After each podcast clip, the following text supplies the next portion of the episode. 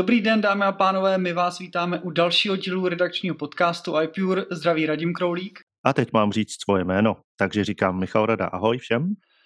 Ahoj, tak dnešní téma bude podle mě dost zajímavý, protože se podíváme na produktivitu se zařízeními Apple a to především eh, týmovou. Tak eh, já osobně mám samozřejmě zkušenosti s tou produktivitou jednoho člověka. V momentě, jakmile potřebuji s někým spolupracovat, tak bohužel většinou opouštím eh, ať už eh, nějaký eh, aplikace od Apple a musím se pouštět do různých Google a jiných řešení. Takže mě právě bude hodně zajímat tohleto téma, jak dostat celý tým vlastně do toho ekosystému Apple. Tak ty jsi o tomhle tématu psal poměrně nedávno, myslím, že na konci dubna článek, jak si přecházel s, se skupinou lidí pod Apple ekosystém, tak jestli bys to mohl v úvodu nějak jako uvíst uh, tuhle tu problematiku. Hele, uh, určitě moc rád.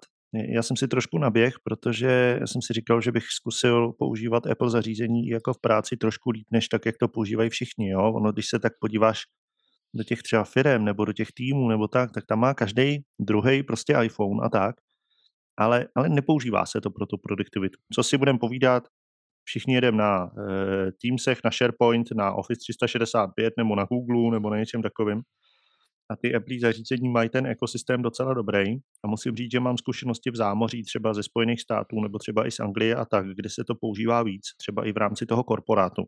Tady vůbec ani ve firmách vlastně jako Apple zařízení jako korporátní nejsou vnímaný. Tady, když si firma koupí MacBooky a iPhony, tak to prostě používá jako standalone zařízení, jenom, jenom vlastně proto, aby tím přistupovala buď do Microsoftních kolaborativních nástrojů, prostě nebo do Googleích kolaborativních nástrojů, kdežto jako za, za eh, hranicema. Je to tak, že tam jsou opravdu firmy třeba jenom jako Apple Only, který opravdu nejenom, že mají ty zařízení a spravují jako firmní zařízení, aby se o to ty lidi nemuseli starat, ale i používají ty produktivní nástroje. No a já jsem měl teďka eh, tu čest eh, v rámci eh, EG Juni systém Boostu stavět nějaký nový tým lidí, kteří by se starali o nějaké věci v souvislosti s e-governmentem, čiž, čímž nebudu kazit tohleto jinak pozitivní téma toho dnešního podcastu. To si necháme na jindy, třeba na speciální čarodějnický díl, ale eh, říkal jsem si, hele, dobrý, a teďka všichni tak jak nadšeně a říkali, ty jo, to by bylo skvělé, kdyby jsme jako dostali služební MacBooky a tak, tak říkám, tak jo, tak do toho půjdem. Takže Kolik to je prosím tě lidí, MacBooky. No? je to tým do pěti lidí. Mm-hmm. No, je to tým do pěti lidí, kde prostě jádro tvoří nějaký lidi a pak tam eh, občas jako mm, přicmrdávají lidi s těma jednotlivýma věcma, takže ono je to ještě takový, není, není to tak jako úplně homogenní. A navíc to nejsou všechno jako, ne, nemůžeme to brát jenom jako zaměstnance, je to prostě takový jako tým lidí, kde někteří jsou zaměstnanci uvnitř něčeho, někteří jsou jako takový jako dobrovolníci z různých firm a tak, ale ten tým jsem chtěl, aby byl jako trošku homogenní.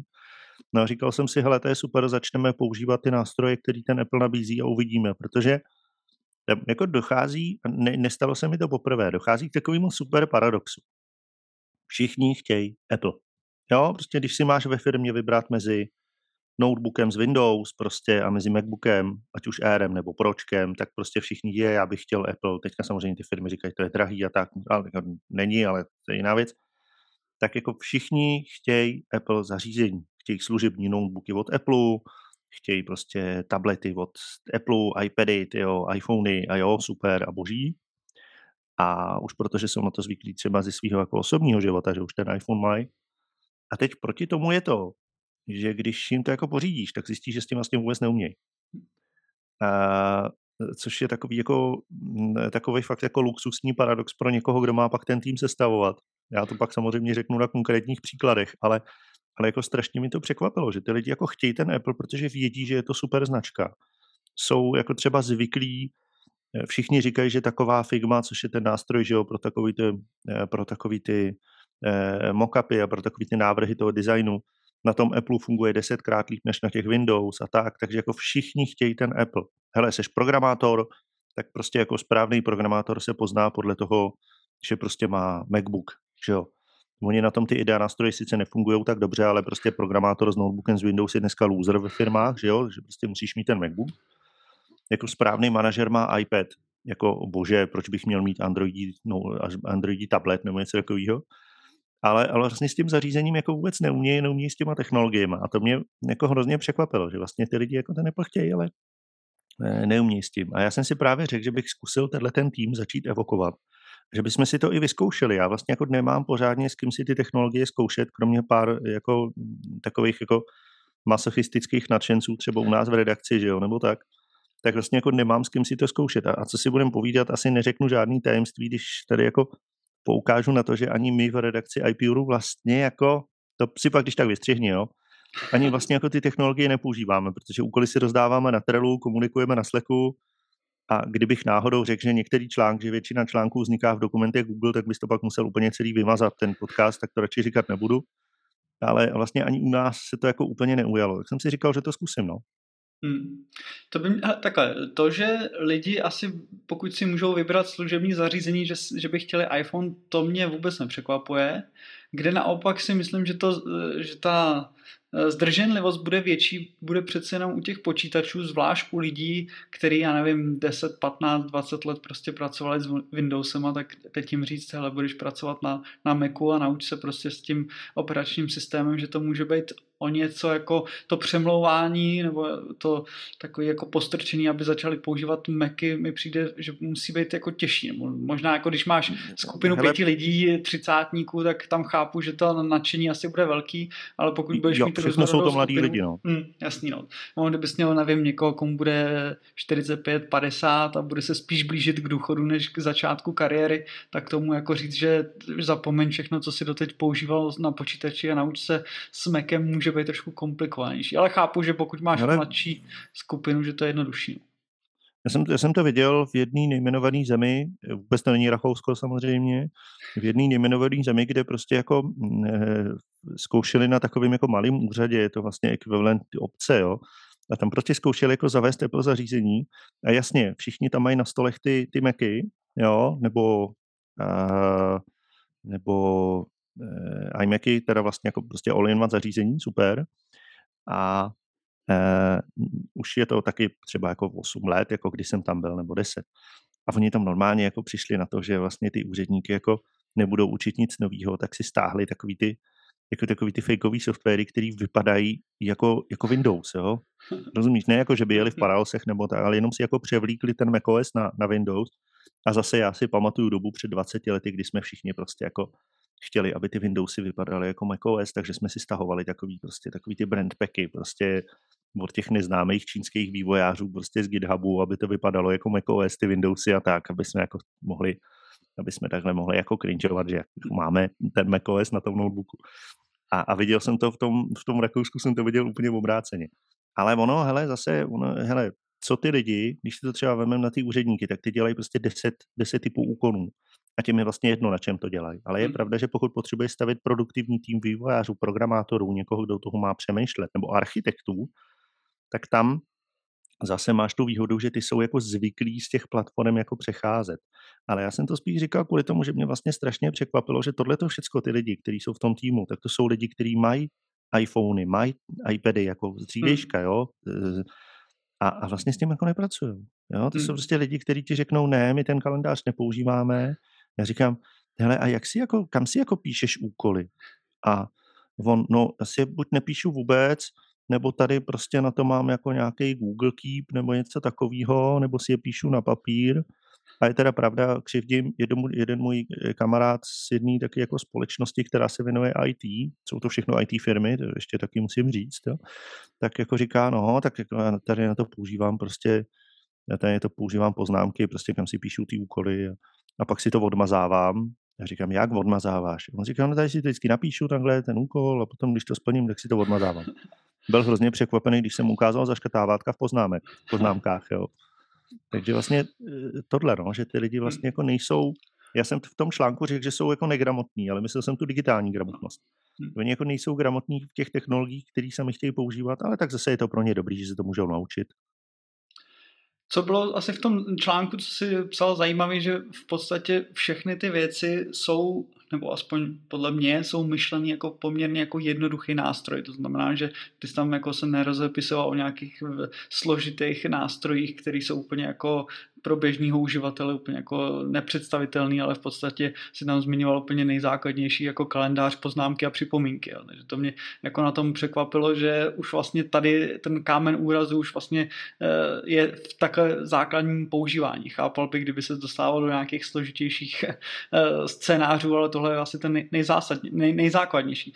Co by mě teda zajímalo, řekněme, že máme skupinu pěti lidí, nakoupili se jim iPhony a Macy, tak jaký je úplně ten první krok k tomu, aby opravdu jako to nebylo eh, pět lidí to používá samostatně eh, bez nějaký jako spolupráce, ale aby tam byl ten prvek toho, že opravdu se pracuje jako jeden tým. No, ale to je hrozně jednoduchý. Nejdřív se jako lídr toho týmu, který i ten technický lídr musíš příšerně ožrat a pak si musíš jako na, na, nechat, nechat napsat jako dobrý antidepresiva. Jo? To je jako první základní krok, bez kterého to vlastně jako podle mě nejde. A dobrý a, je, že v aplikaci potom, zdraví si to můžeš teď i hlídat. Ano. Užívání ano, tam, si, tam si můžeš hlídat, jestli, jestli, bereš, jestli bereš ty prášky a tak. A teďka ona i s tou automatizací to může být jako docela dobrý, že když ti od někoho přijde nějaká zpráva, je to člen toho týmu, jak si tam můžeš napsat, jako aby tě zdraví, aby ti zdraví připomenulo si vzít nový prášek na hlavu a tak. Takže eh, ty technologie jsou skvělé. Eh, ne, eh, my jsme vlastně ten tým, protože jak říkám, jako je to jejich core práce a není to jejich core práce, je to takový prostě jako agilnější tým, ale ono se toho jako to, co tady budu vyprávět, to není jenom třeba z tohohle toho týmu, ale z toho, když se pokoušíme zavádět vůbec jako digitální technologie v nějakých neziskovkách nebo tak. Jo. Oni vlastně a, jako nejsou zvyklí digitálně kolaborovat. To znamená, u nich je, u všech těchto těch lidí, i u těch mladších lidí, Eh, bohužel je takový ten problém změny toho myšlení. To znamená, jako hele, ono je celkem jedno, jaký máš ten počítač, ale klasických 90% dokumentů vzniká tak, že si to někdo napíše a je úplně jedno, jestli to ukládá v cloudu, někde, já nevím, na Google nebo na SharePointu nebo tak, nebo prostě na iCloudu a je úplně jedno, jestli to píše v Pages nebo v Wordu, ale pak to všem ostatním pošle mailem jako přílohu. Jo? A pak už to nikdy nikdo samozřejmě nedá dohromady. Hm. Takže největší průšvih je ta změna toho myšlení, že opravdu jako a, vlastně já tomu říkám takový ten jako vnitřní odpor k usnadňování si práce, že ty lidi nejdřív musí pochopit, že když to budou používat dobře, že se jim strašně ta práce zefektivní. Ono to jde, chce to svůj čas, ale ty lidi vlastně jako ty jim to říkáš, děláš jim ty školení a tak jako my, my školíme, že jo, já školím Honza, Filip, možná i ty, jak, jak prostě fungují ty technologie Apple v těch firmách a tak. A vždycky to školení prostě říkáme, a ty, a ty technologie, když je budete používat dobře, jak vám hrozně usnadní tu práci. A teď vlastně jako přijdeš do té praxe, kde to máš nasadit. A oni to ty lidi nějak jako vnitřně chápou, ale než se přepnou z toho režimu, posíláme si to mailem, hm. do, sdílíme to na disku a jenom, jenom prostě ani vlastně nemusíme nikomu říkat, že jsme to změnili, protože máme správně nastavené notifikace a takovéhle věci, tak, eh, tak jako to, je, to je obrovský problém. A to samý třeba s těma úkolama. Jo. Není úplně, není vůbec žádný problém, když už teda nějaký tým začíná používat sdílený připomínky a poznámky, k tomu se teď dostaneme asi, až budeme probírat ty nástroje. Hmm.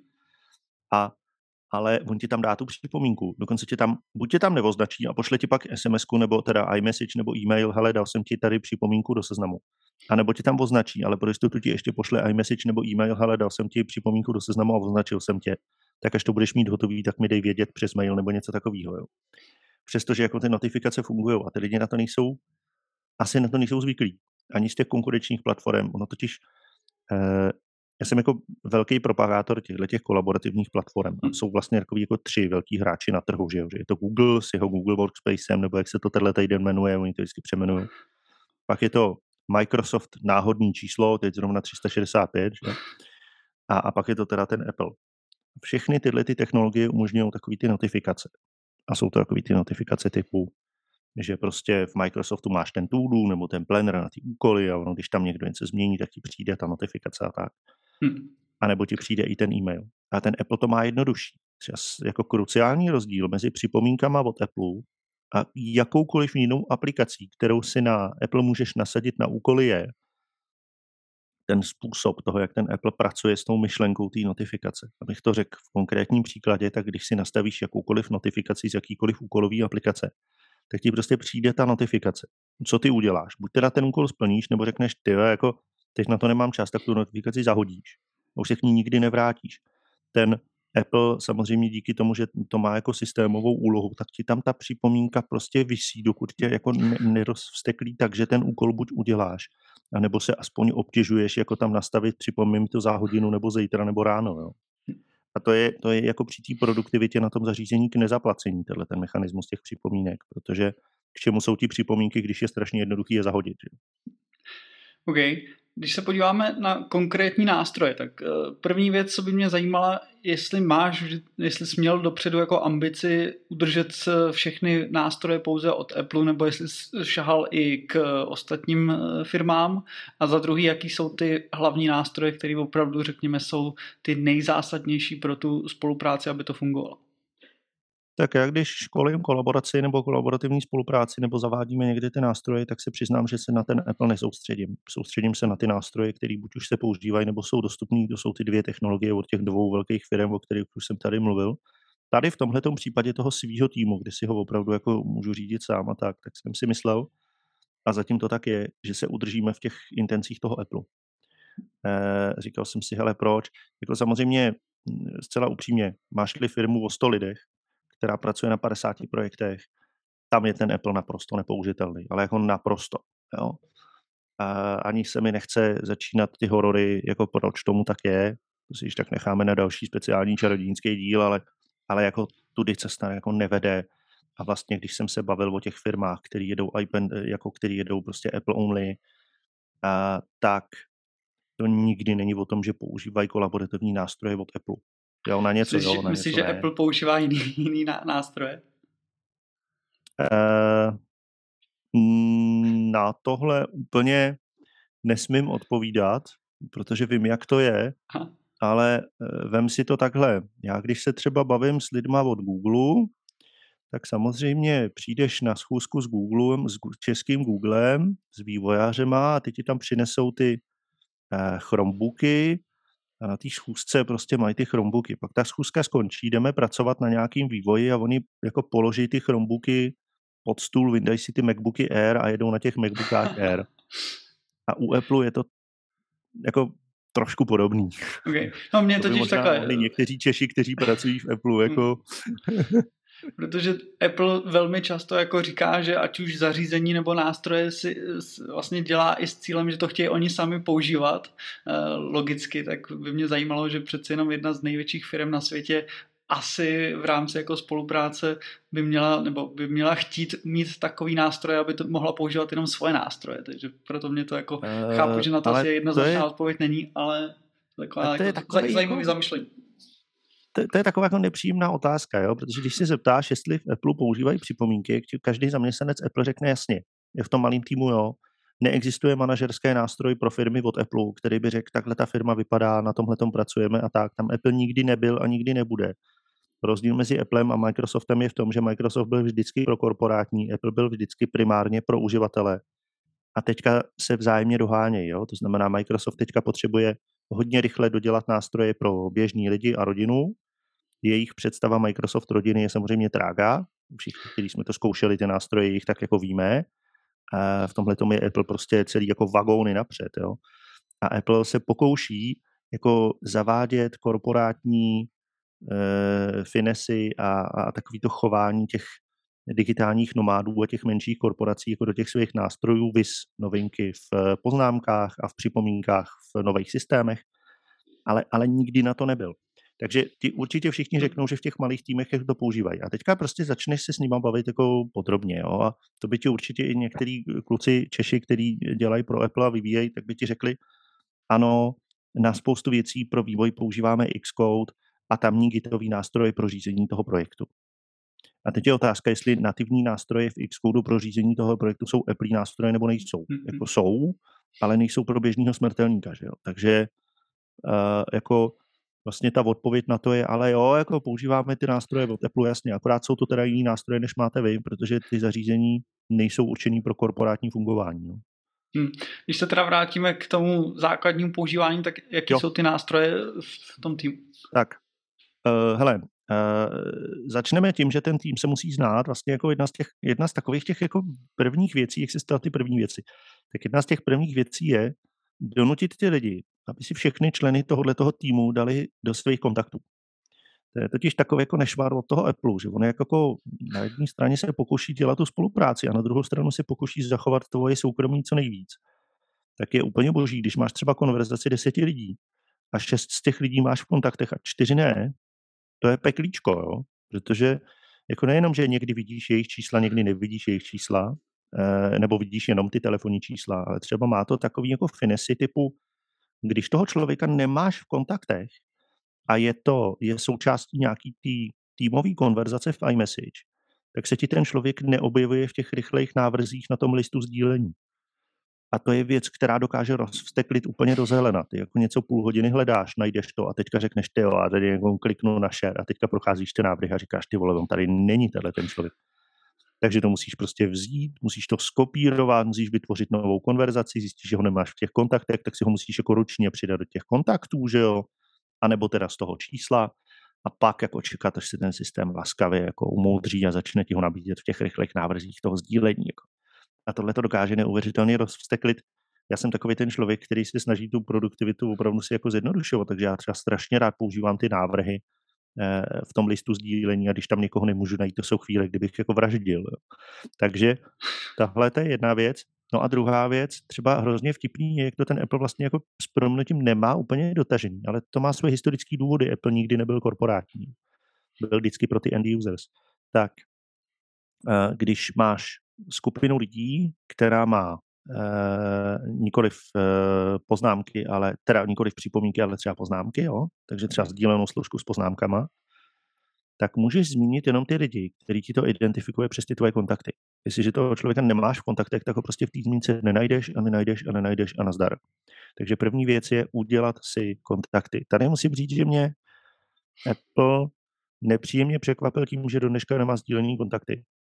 On má sdílený připomínky, kalendáře, jako úplně všechno je super, ale do dneška nemá kontakty a jo, můžeš si to udělat tím, že si musíš udělat tu skupinu, ale tu si musí udělat každý jako ručně. Myslím si, že jestli by jako někde Apple mohl trošku zapracovat, tak když už, a my nesmíme ani naznačovat, ale když už teda dělá jako takový ty virtuální skupiny, kde máš ty složky s těma připomínkama a sdílený iCloud a tak, tak jako sdílená složka, sdílená skupina kontaktů pro tenhle ten tým by byla něco, co by tomuhle tomu strašně pomohlo. Takže to jsou hmm. ty, to jsou ty kontakty. No a když už teda ty lidi máš, když už se mají všichni vzájemně v kontaktech, tak už je to brnkačka.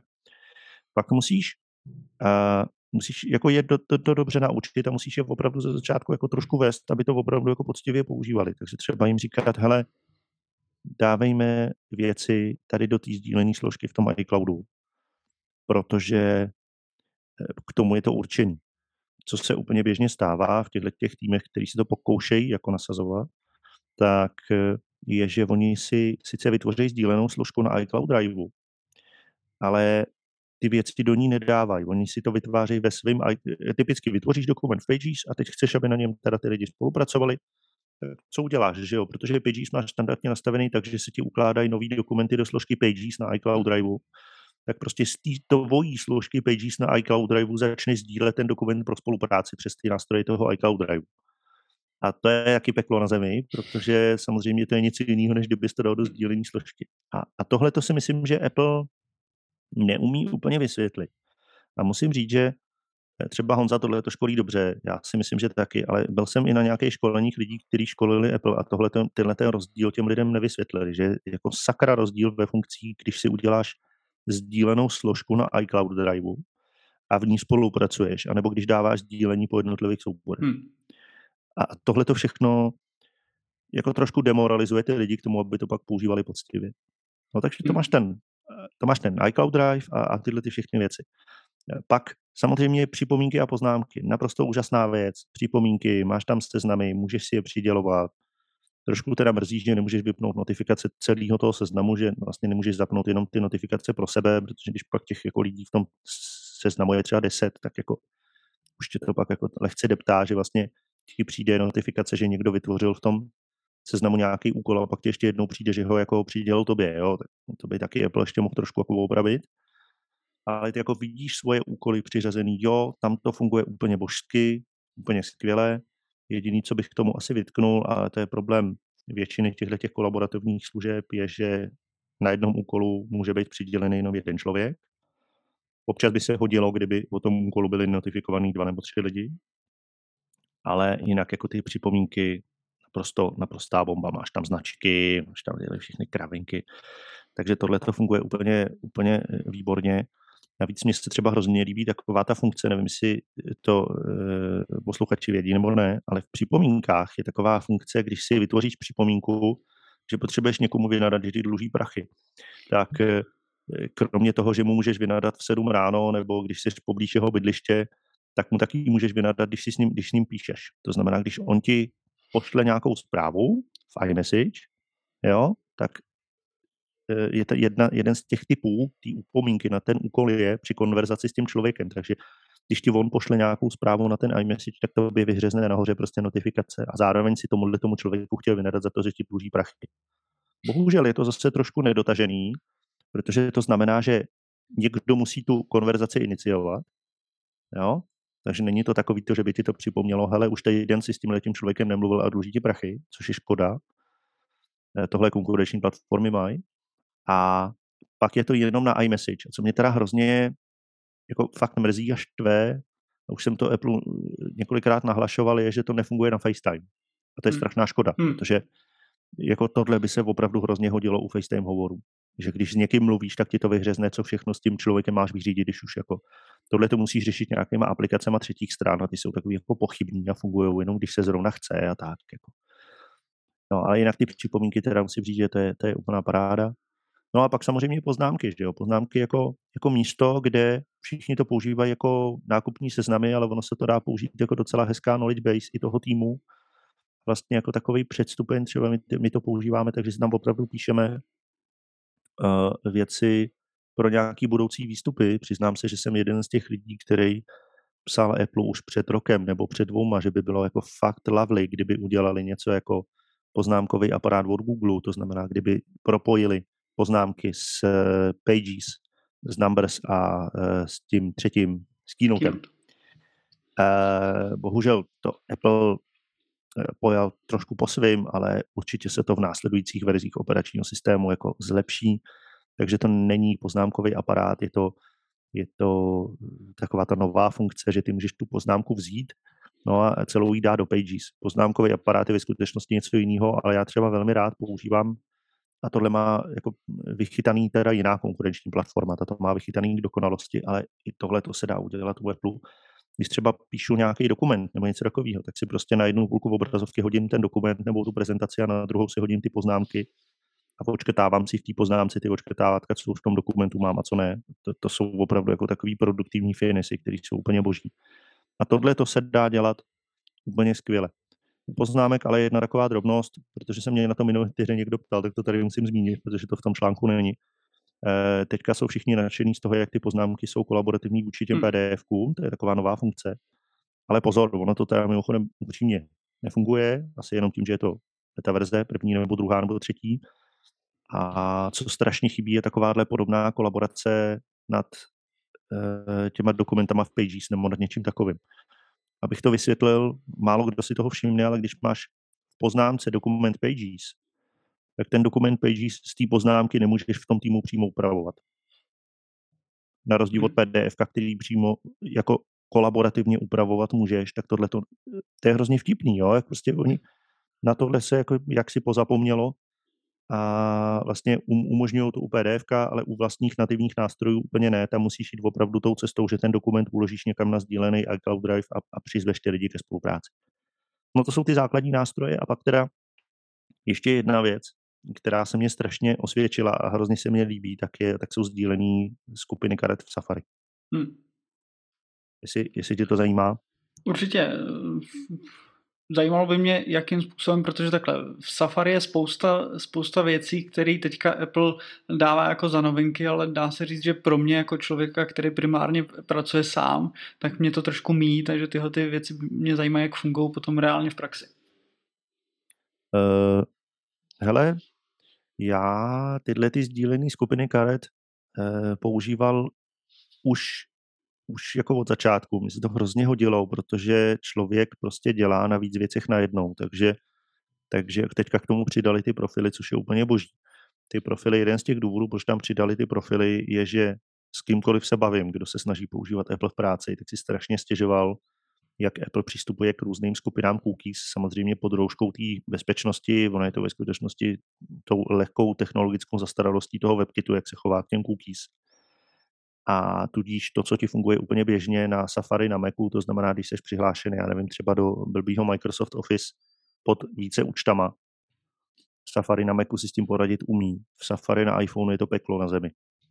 A, a jako nemá to řešení. Tak přišli s profilama. To je úplná bomba, že si máš vlastně jako oddělený ty prostory v tom prohlížeči. Ale to je teďka novinka, ale ty sdílené záložky karet, to je takový to, že si můžeš prostě vytvořit, já mám třeba já mám třeba opravdu jako skupiny karet, se tomu tuším jmenuje, nebo skupiny panelů, nebo tak nějak. A ty skupiny panelů tak mám jako pro čtení, když si čtu, když si čtu nějaké články, média, časopisy a tak. Pak mám opravdu jako pracovní profily, když třeba něco děláme na vládě, tak mám pro to samostatnou skupinu záložek a tak. A výhoda je v tom, že je to jakoby oddělený svět těch panelů, takže ty panely, které tam máš, tak ti tam zůstanou a zároveň ti to nekazí to brouzdání, takový to klasický. Mám takovou tu výchozí skupinu panelů, kde mám otevřených asi 85 panelů, samozřejmě jako každý, že jo. A, a pak e, ty skupiny panelů pro ty jednotlivé pracovní úkoly. A e, to vlastně tomu člověku dává možnost si to procházení na tom prohlížeči jako rozvrhnout a zase je to trošku jako distraction free, víš, jako že, že tě to hmm. jako nutí být v tom jednom, v té jedné skupině těch záložek a těch panelů a, a tudíž jako dělat tu jednu práci. A Co samozřejmě mě... potom, když si to propojíš s režimem soustředění, tak to jako pak dává smysl. No.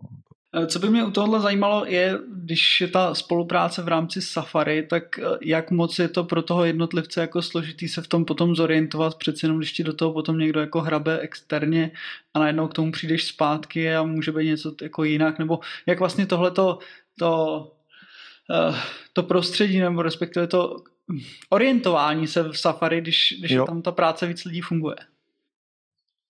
Ale uh, jako u většiny z těch věcí, a to jsem tady ještě neřekl, tak u většiny z těch věcí je to o tom, jak dobře to nastaví ten, nechci říct ten tým leader, ale jak dobře se to prostě jako nastaví v tom týmu.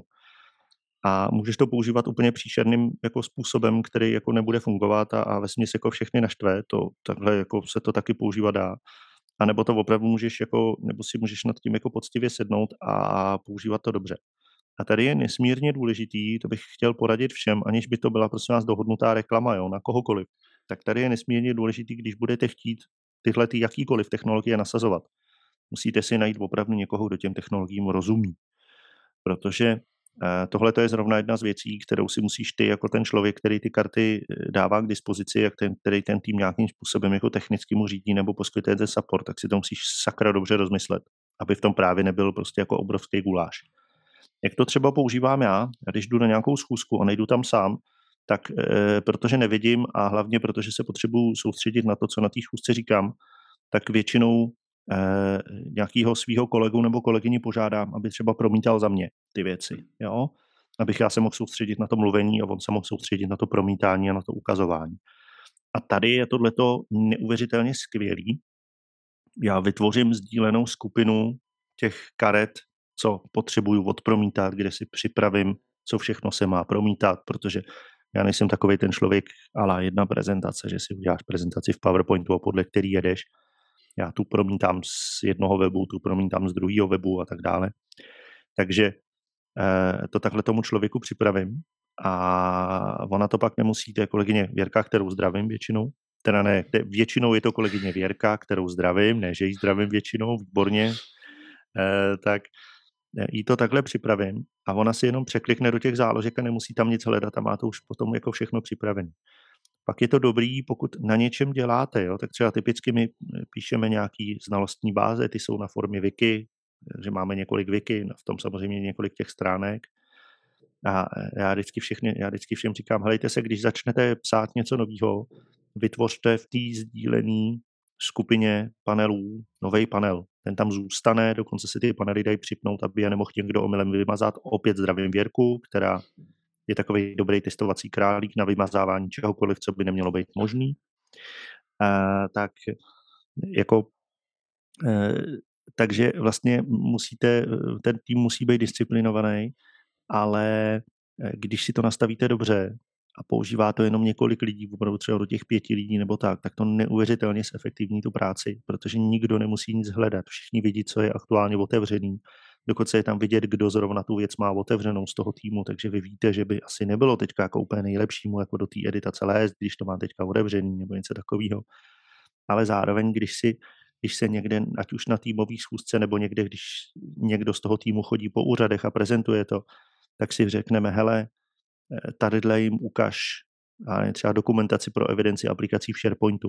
A protože je to připnutý panel v té skupině panelů, tak on to nemusí hledat, nemusí zjišťovat, jestli, to, jestli se tomu nezměnila adresa nebo něco takového. Takže na tohle to je to hmm. fakt úplně skvělý to Safari. Hmm. Ty sdílení vlastně, věci. Hm, vlastně v posledních letech, a teď nevím, jestli to Apple představil loni nebo už předloni, ale je aplikace Freeform, kterou Apple prezentuje jako v podstatě ten ultimátní nástroj pro spolupráci. Vím, že ty k tomu si byl v tom článku skeptický, tak jak vlastně Freeform reálně no. v tomhle tom funguje? Tak za prvé, Freeform není nástroj pro spolupráci, to sice jako Apple to říká, ale Freeform je, je prostě whiteboard, je to, je to tabule, je to nástěnka. Jo? E, ostatně Apple neobjevil nic nového, vlastně Apple funguje takovým tím stylem, že vždycky počká, až někdo vymyslí nějakou technologii, počká, až si na tom vyláme zuby, e, až ho za to všichni hrozně zhejtějí, jaký to má chyby, ty se pak snaží opravit a pak řekne, a my jsme tady přišli s něčím hrozně revolučním. Eh, takových služeb, jako je Freeform, je tady eh, spousta, je tady Miro, je tady Canvas, eh, je tady, jsou tady nástroje od Microsoftu, Whiteboard, nebo, nebo jak se jmenuje, Jammer od nebo nějaký ten Yamix od, od Google a tak.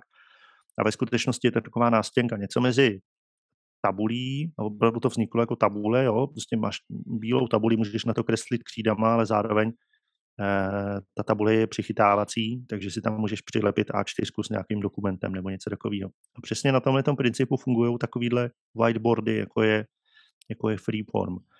Oni a zase je to dobrý pro menší týmy a je to dobrý pro menší projekty. Takže máš nějaký projekt a teďka je to na takovou tu fázi toho brainstormingu. Jo? Hmm. Vymýšlíte něco a na to je ten Freeform dobrý. Nebo si to představ jako takovou tu nástěnku, Eh, posluchači dříve narození si pamatují, že v těch samoobsluhách priorek byly takové ty nástěnky s těma inzerátama, prostě prodám psa, koupím psa a tak. Nevím, jestli to ještě dneska v těch nákupních centrech jako je, ale takový ty nástěnky, kam může každý přilípnout ten lísteček a jako tam jako něco sdělit. Tak tohle to je freeform. Takže nečekejte od toho zvýšení produktivity. Není to na zvýšení produktivity, ať si o tom Apple myslí, co chce a říká, co chce. Je to kravina, tohle to používat jako nástroj pro produktivitu. Má se to používat jako nástroj pro brainstorming a jako nástroj pro takovou tu precizaci těch nápadů. A na to je to skvělý. Je to plátno, kam si můžeš přilepit cokoliv, fotku, video, eh, dokument v Pages, jo, odkaz na webovou stránku, nějaký soubor, kde teda samozřejmě, když si tam dáš ten soubor, tak už s ním pak nic neuděláš, ale to ti ten Apple jak si zapomněl říct. Jo ale tam aspoň funguje to, že když tam někdo přilepí dokument v Pages, tak protože je to jenom odkaz do iCloud Driveu, ten Freeform jako nedělá nic jiného, tak jako na tom můžou spolupracovat víc lidí. Ale bohužel to není dokonalý. Nemůžeš si tam přilípnout poznámku, nemůžeš si tam přilípnout připomínku. Teda samozřejmě můžeš, ale musíš vědět jak. Musíš si na to vytvořit makro ve zkratkách. Není to jako úplně, úplně jednoduchý, dá se to udělat a většinou prostě jako předvádím s tím ty kouzla a tak, ale a není to úplně intuitivní. A to je to, že si na to nemůžeš přijít tu poznámku, je třeba strašná škoda. Já vím, můžou lidi namítnout, od toho máte sdílenou složku v poznámkách, ale hele, jako tohleto propojení mezi těma jednotlivými typama objektů Apple ještě vůbec nemá vyřešený. A, a je to škoda. Ale na takový brainstorming, kde si chceš kreslit, čmárat, dávat si tam fotky, dávat si tam odkazy, sbírat ty nápady, mít tam jeden dokument v Pages, který pak se třeba stane nějakým product listem nebo idealistem nebo něčím takovým, na to je Freeform dobrý. Ale hmm. pozor, hmm. eh, Honza Březina si na tom taky vylámal zuby a můžu za to teda já, protože já jsem to zkoušel, já jsem to začínal, já jsem to chtěl začít používat na, na, na videa a na přípravy podcastů. Hele, musím se přiznat, takovou volovinu už jsem dlouho neudělal, ale už ji asi dlouho neudělám, protože ten Freeform naprosto selhává, když ta tabule jako taková je moc velká. Cokoliv na 10-15 mega z toho dělá naprosto hmm. nepoužitelnou záležitost ještě v kombinaci s odečítačem obrazovky a Uh, dokonce jsme se dostali do situace, u který ani Apple nevěřil, že je možná, a moje, moje screenshoty jako přes Apple Support jako putujou jako taková ta věc, která by se jako nikdy neměla stát, jo. E, tak e, tak jsme se dokonce dostali do situace, kdy sám Apple naprosto netušil, proč nějaká tabule nejde otevřít. A bylo to u tabule, která pravda měla dohromady asi 100 nebo 200 mega. Používalo ji asi 3 nebo 4 lidi. Jeden z těch lidí měl špatný připojení k internetu a aniž by v té tabuli něco změnil, tak se mu ji podařilo rozebrat takovým způsobem, že to ani Apple neuměl dát dohromady. Takže na tohle to trošku pozor, je to opravdu jenom jako doplňující plátno a, a takhle se s ním má pracovat. A když se s ním takhle pracuje, tak v kombinaci s Apple Pencilem nebo v kombinaci s nějakýma tabulema, který umějí exportovat PDF, tuším, že D, nebo jak se jmenuje takový ten formát těch interaktivních tabulí, taková ta speciální specifikace těch PDF, tak jako na to je to super. Ale bohužel připomínku si tam nepřipnete, poznámku si tam nepřipnete, schůzku si tam nepřipnete. A to je to je strašně špatně, protože zejména u těch připomínek tam si myslím, že by se to strašně hodilo. Mm-hmm. OK, takže když si to schrneme, tak eh, primárně, co, co se používá, je sdílený iCloud, iCloud Drive, eh, na, uh, kontakty, kalendář, poznámky, připomínky, to jsou ty a záložky v Safari, to ano, jsou ty nejzákladnější nástroje. Ano, a, a sdílený projekty v Xcode, když máte nějakou vývojářskou komunitu. Mm-hmm. Ale to jsem to tady radši nechci otvírat, já, se, já teďka jsem na Xcode docela naštvaný, takže já s ním teďka nemluvím týden, takže to si asi radši necháme na jindy. Hmm. Předpokládám, že než jsi s tou myšlenkou přišel, nebo když jsi s tou myšlenkou přišel, že teda ten celý tým hodíš do Apple ekosystému, tak jsi měl asi nějaký určitý očekávání a naopak jsi asi neočekával, že navstanou případně nějaký problémy, tak eh, jestli ta praxe toho uvedení, jestli jsi narazil na nějaký jako nečekaný problémy nebo možná i trošku jako humorný problémy, protože to jsou věci, které by tě vůbec nenapadly, že můžou nastat. No, mně se to stalo, když jsem přišel do magazínu iPure, což už je tuším, že dva nebo tři roky. A teď samozřejmě, když mě, eh, když mě Filip s Honzou pod výhruškou hrubého fyzického násilí donutili se dobrovolně přihlásit jako člen redakce iPure, abych psal, tak eh, eh, jsem si říkal, hele, skvělý, tak mi pošlete odkaz na sdílenou, na, na sdílení poznámky, kde si píšeme nápady, na sdílený připomínky, abych věděl, co, co mám dělat, co mám napsat, kde v iCloud Driveu udržujeme ty dokumenty v Pages, načež jsem dostal takovou jako tu, tu studenou sprchu, říká, tak jo, tady máš Trello, tady máš Google Drive složku, tady máš, tady máš tohle.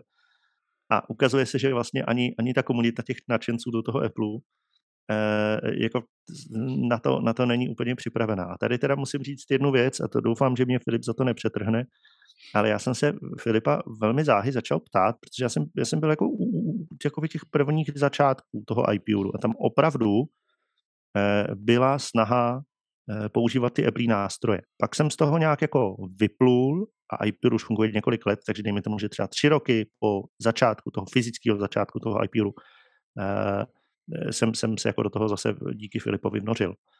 A teďka jsem zjistil, že se ty nástroje nepoužívají. Říkám, hele, jako, proč jako nepoužíváme ty nástroje od toho Apple a tak? On mi na to napsal, víš, my potřebujeme něco, co funguje. A tak jsem nad tím jako začal přemýšlet. A ono opravdu, hele, jako ty, ty věci fungují relativně dobře.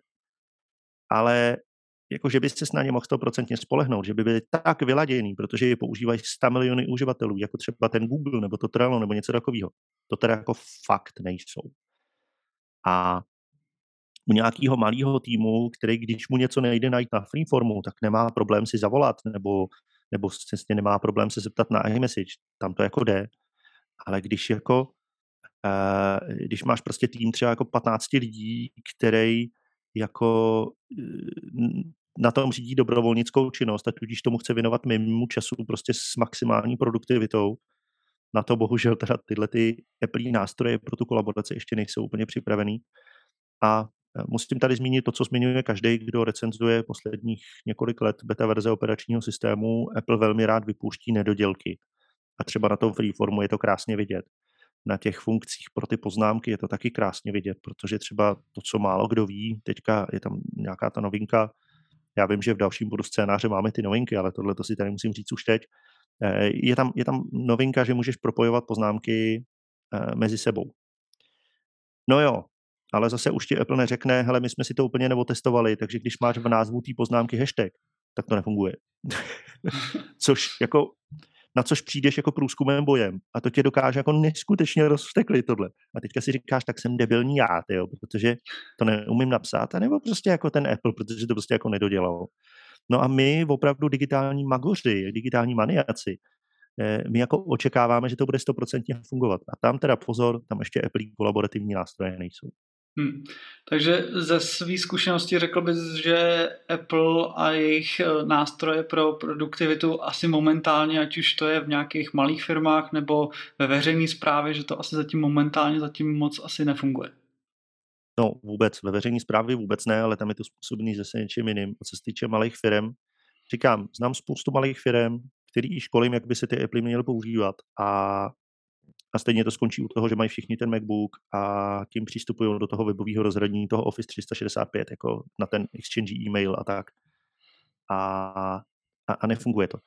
A když jsem říkal, že znám zase na druhou stranu i jako střední firmy v zahraničí, tak ty třeba používají ten společný iCloud Mail, což je věc, která se tady vůbec nepropaguje. A vlastně nevím, jestli tady to jako můžeš používat. No, ten Apple je ještě takový úchylný, že je spousta věcí, která ti funguje jako ve Spojených státech, tak tady vůbec není, nefunguje a nikdo o ní neví. Takže ty nejenom, že můžeš mít na e-mailu vlastní domény, ale můžeš mít vlastně něco jako takový takový malý soukromý firmní mailový prostor, jo, který jako mhm. je samozřejmě na sdíleném iCloudu, ale už tam pak můžeš dělat takový ty delegace toho, že vidíš nejenom do jedné schránky, ale do víc schránek, ty aliasy tam fungují jinak a tak.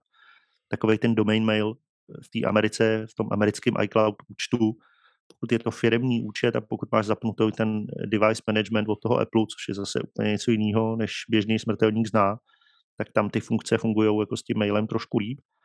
Ale jako, hele, já, já to řeknu asi takhle. V rodině tyhle ty nástroje pro tu jakoby kolaboraci, he, úplně ideální, sdílený fotky, sdílený připomínky a tak, jako je to super. Vesměs to funguje, na, na, to, na to zkusím zjednodušit takovou tou větou.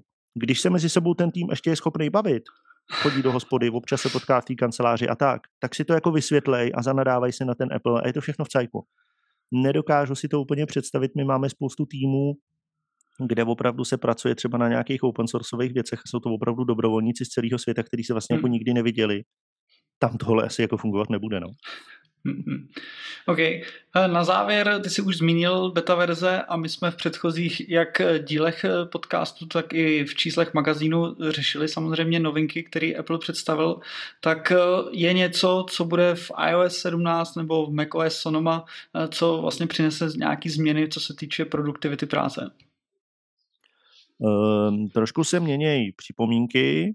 Uh, připomínky Eh, zase Apple se jako dohání konkurenci, takže v připomínkách je něco jako složky v rámci jednotlivých složek, kdy složku si představte opravdu jako seznam těch připomínek a ten může mít ještě svoje pod, podseznamy, který teda samozřejmě Apple, jak má ve zvyku, já nevím, jestli to dělá schválně, nebo jestli je opravdu za to někdo placený s těma českýma překladama, ale to je teda bomba. Takže to nazval oddíly, jo, takže prosím vás, kdybyste nevěděli, co jsou to oddíly, tak to jsou takové jako složky ve složkách, a to je super, protože když, a to se hodí i jako jednotlivcům, nejenom, nejenom jako těm týmům, když máš seznam, kde máš prostě jako docela dost těch připomínek a tak, tak si to můžeš jako trošku ještě kategorizovat. Takže prostě jako třeba typický příklad, co u Apple funguje, ale samozřejmě mimochodem zase jenom v angličtině a zase jenom, když se tomu chce, tak je, že když si naházíš do seznamu na nákup, jako třeba X, jako e, míl, jo, a takový ty prostě jako běžní věci, které kupuješ, jako deodoranty a tak, tak on ti rozpozná, že je to nákupní seznam a rozstřídí ti to do kategorií. Potraviny, drogérie, jako nástroje, jo. A dělá to takovým jako zvláštním způsobem, jo. Třeba jako lepidlo ti dá do potravin. Já jsem úplně jistý, jako, jo, jako občas se mojí manželce třeba jako něco rozpadne, když chce jako dělat něco, co má udržovat tvár, tak se jí to jako rozpadne, ale nejsem si jistý, že lepidlo je to úplně správný řešení. Teda. Uh, takže tam, tam jako to ještě bude znamenat nějakou práci, ale tak ty oddíly můžou být zajímavý pro lidi, kteří opravdu používají nativně připomínky jako svůj hlavní úkolníček. A pak eh, poznámky. Poznámky mají tři hlavní funkce a to je zaplať pámbu konečně fungující hashtagy, který sice představili už před dvouma rokama, ale v první generaci byly takřka nepoužitelný, že tam se jako spousta věcí opravuje. Hm. A potom to, že můžeš dát odkaz z jedné připomínky na druhou. Jo? Takže si tím vytváříš takový ty Wikilinks, se to jmenuje. Jo? Všichni to známe z těch obsidianů a z těchto těch prostě eh, jako poznámkovacích aplikací, takže zase Apple nepřinese nic nového, jenom to jako, jenom to jako okopíroval od konkurence a vylepšil to v tom svém gardu. Akorát teda bohužel samozřejmě Apple jako to, to zase udělal tak, aby to někdy, někdy to podle mě dělá tak, aby to bylo jako co nejméně použitelný. Všechny ostatní nástroje to dělají tak, že prostě sami poznávají, když začneš psát název poznámky, tak ti to automaticky sami nabídnou, jestli je chceš propojit. U Apple ne, tam musíš prostě kliknout na odkaz a tam, kam normálně píšeš URL, všichni jsme deset let zvyklí tam psát URL adresu odkazu, tak musíš začít psát název té připomínky a pak čekat, až se tě nabídne. Jo. To takový, jako není, to, není, to úplně, není to úplně dobře. A, takže tohle a potom se v sdílených panelech, respektive v těch sdílených skupinách panelů, Eh, tam se přidala jedna funkce nesmírně užitečná, nesmírně důležitá, zase nechci se chlubit, ale určitě jsem to nebyl jenom já, který Apple říkal, že by to bylo dobrý a to je, že když někdo do skupiny panelů nějaký panel připne, tak mu ho nikdo z té skupiny panelů omylem nevymaže. Zase zdravím Věrku, eh, máme to odzkoušený, Eh, já jsem si připnul panel, aby to prostě všichni ostatní našli. Vědce se ten panel nelíbil, viděla tam takový tam křížek, tak ho zavřela všem samozřejmě, jo, nejenom, že ho odepla, ale zavřela. A pak jsme se dva dny hádali, jestli v té skupině je nebo není. Tak tohle se taky nějakým způsobem zlepšuje. No a Uh, co mě teda mrzí, je, že se moc nezlepšil ten freeform. Já, freeform je věc, kterou představili v loni, a to ještě tak, jako, že ji nepředstavili s novými systémama, že jsme si na ní museli čekat, jak ten Apple vždycky jako něco hurá představí a pak, ta, pak teprve to začne vyvíjet. Jo. Tak, jako, tak jako dobrý. Museli jsme na to čekat půl roku a čekal jsem od Freeformu, že to bude mít nějaký wow efekt, že se to zlepší jako, jako hmm. druhá verze něčeho, což u Apple většinou ta první verze těch věcí je jako na přes hubu, to jako všichni víme, ale ta druhá už bývá strašně vychytaná. A tady vlastně v tom Freeformu jako nic nezměnili a to je hrozná škoda. No a pak teda říkají, že se zlepšila spolupráce v eh, Pages. Jednak teda lepšíma notifikacema, ale to je spíš, to není novýma operačníma systémama, to je spíš novýma verzema Pages a, mm-hmm. a, a Numbers a tak. Takže jako oni se k té kolaboraci jako blížej, ale blížej se k ní takovým jako, takovýma divnýma krokama. Zase na druhou stranu musím říct, že mě, a myslím si, že v tom nejsem sám, třeba jako vyloženě, vyloženě jako naštvalo, a to ne, nebudu používat ten silnější výraz, jo vyloženě mě naštvalo, jak Apple zaříznul online prezentace dokumentů, eh, tabulek a, a prezentací Keynote. Hmm. Abyste, abyste věděli, o čem se bavím, když jste udělali prezentaci v Keynote, tak jste prostě tu prezentaci na schůzce prezentovali tím stylem, že jste prostě udělali, dali jste sdílet eh, v Keynote Live, udělalo to naprosto transparentní odkaz, kam se mohl připojit kdokoliv a mohl s vámi sledovat tu prezentaci. Tohle to všechny ty platformy mají. Apple si řekl, a, a donutíme ty lidi si udělat ten iCloud účet a sdílet si to jenom přes ten iCloud. Dneska už nemusíš mít Apple zařízení, aby si udělal iCloud hmm. účet, to je takový jako plíživý, plíživý takový jako lehký, lehký vendor lock. A, a tuhle tu funkci prostě jako vypli. Takže ty, když chceš s někým sdílet tu prezentaci, tak on musí mít účet na iCloudu, hmm. aby si mu mohl tu prezentaci promítat. Eh, což teda bohužel tady podle mě Apple sám sobě šlápnul do úsměvu, protože Keynote má úplně famozní prezentace, co se týče grafiky, designu, animací a tak. To. A bohužel tím jako přišli ty lidi o tu možnost to prezentovat na takovýchhle schůzkách, jako jsou třeba Teams, Zoom nebo na těch hmm. konferencích a tak. A prostě musí, musí si zase ty uživatelé vymýšlet nějaký workaroundy, což je podle mě škoda. Hmm, souhlas. OK. Jsme dlouhý, já vím, tak. už nic neřekl. v pohodě, v pohodě. Teď se dá říct, že vlastně tak jak jsme v předchozích číslech mluvili o těch novinkách, tak teď už v podstatě každý si může ty novinky vyzkoušet, protože Apple, uh, kdy to bylo, ve středu 12.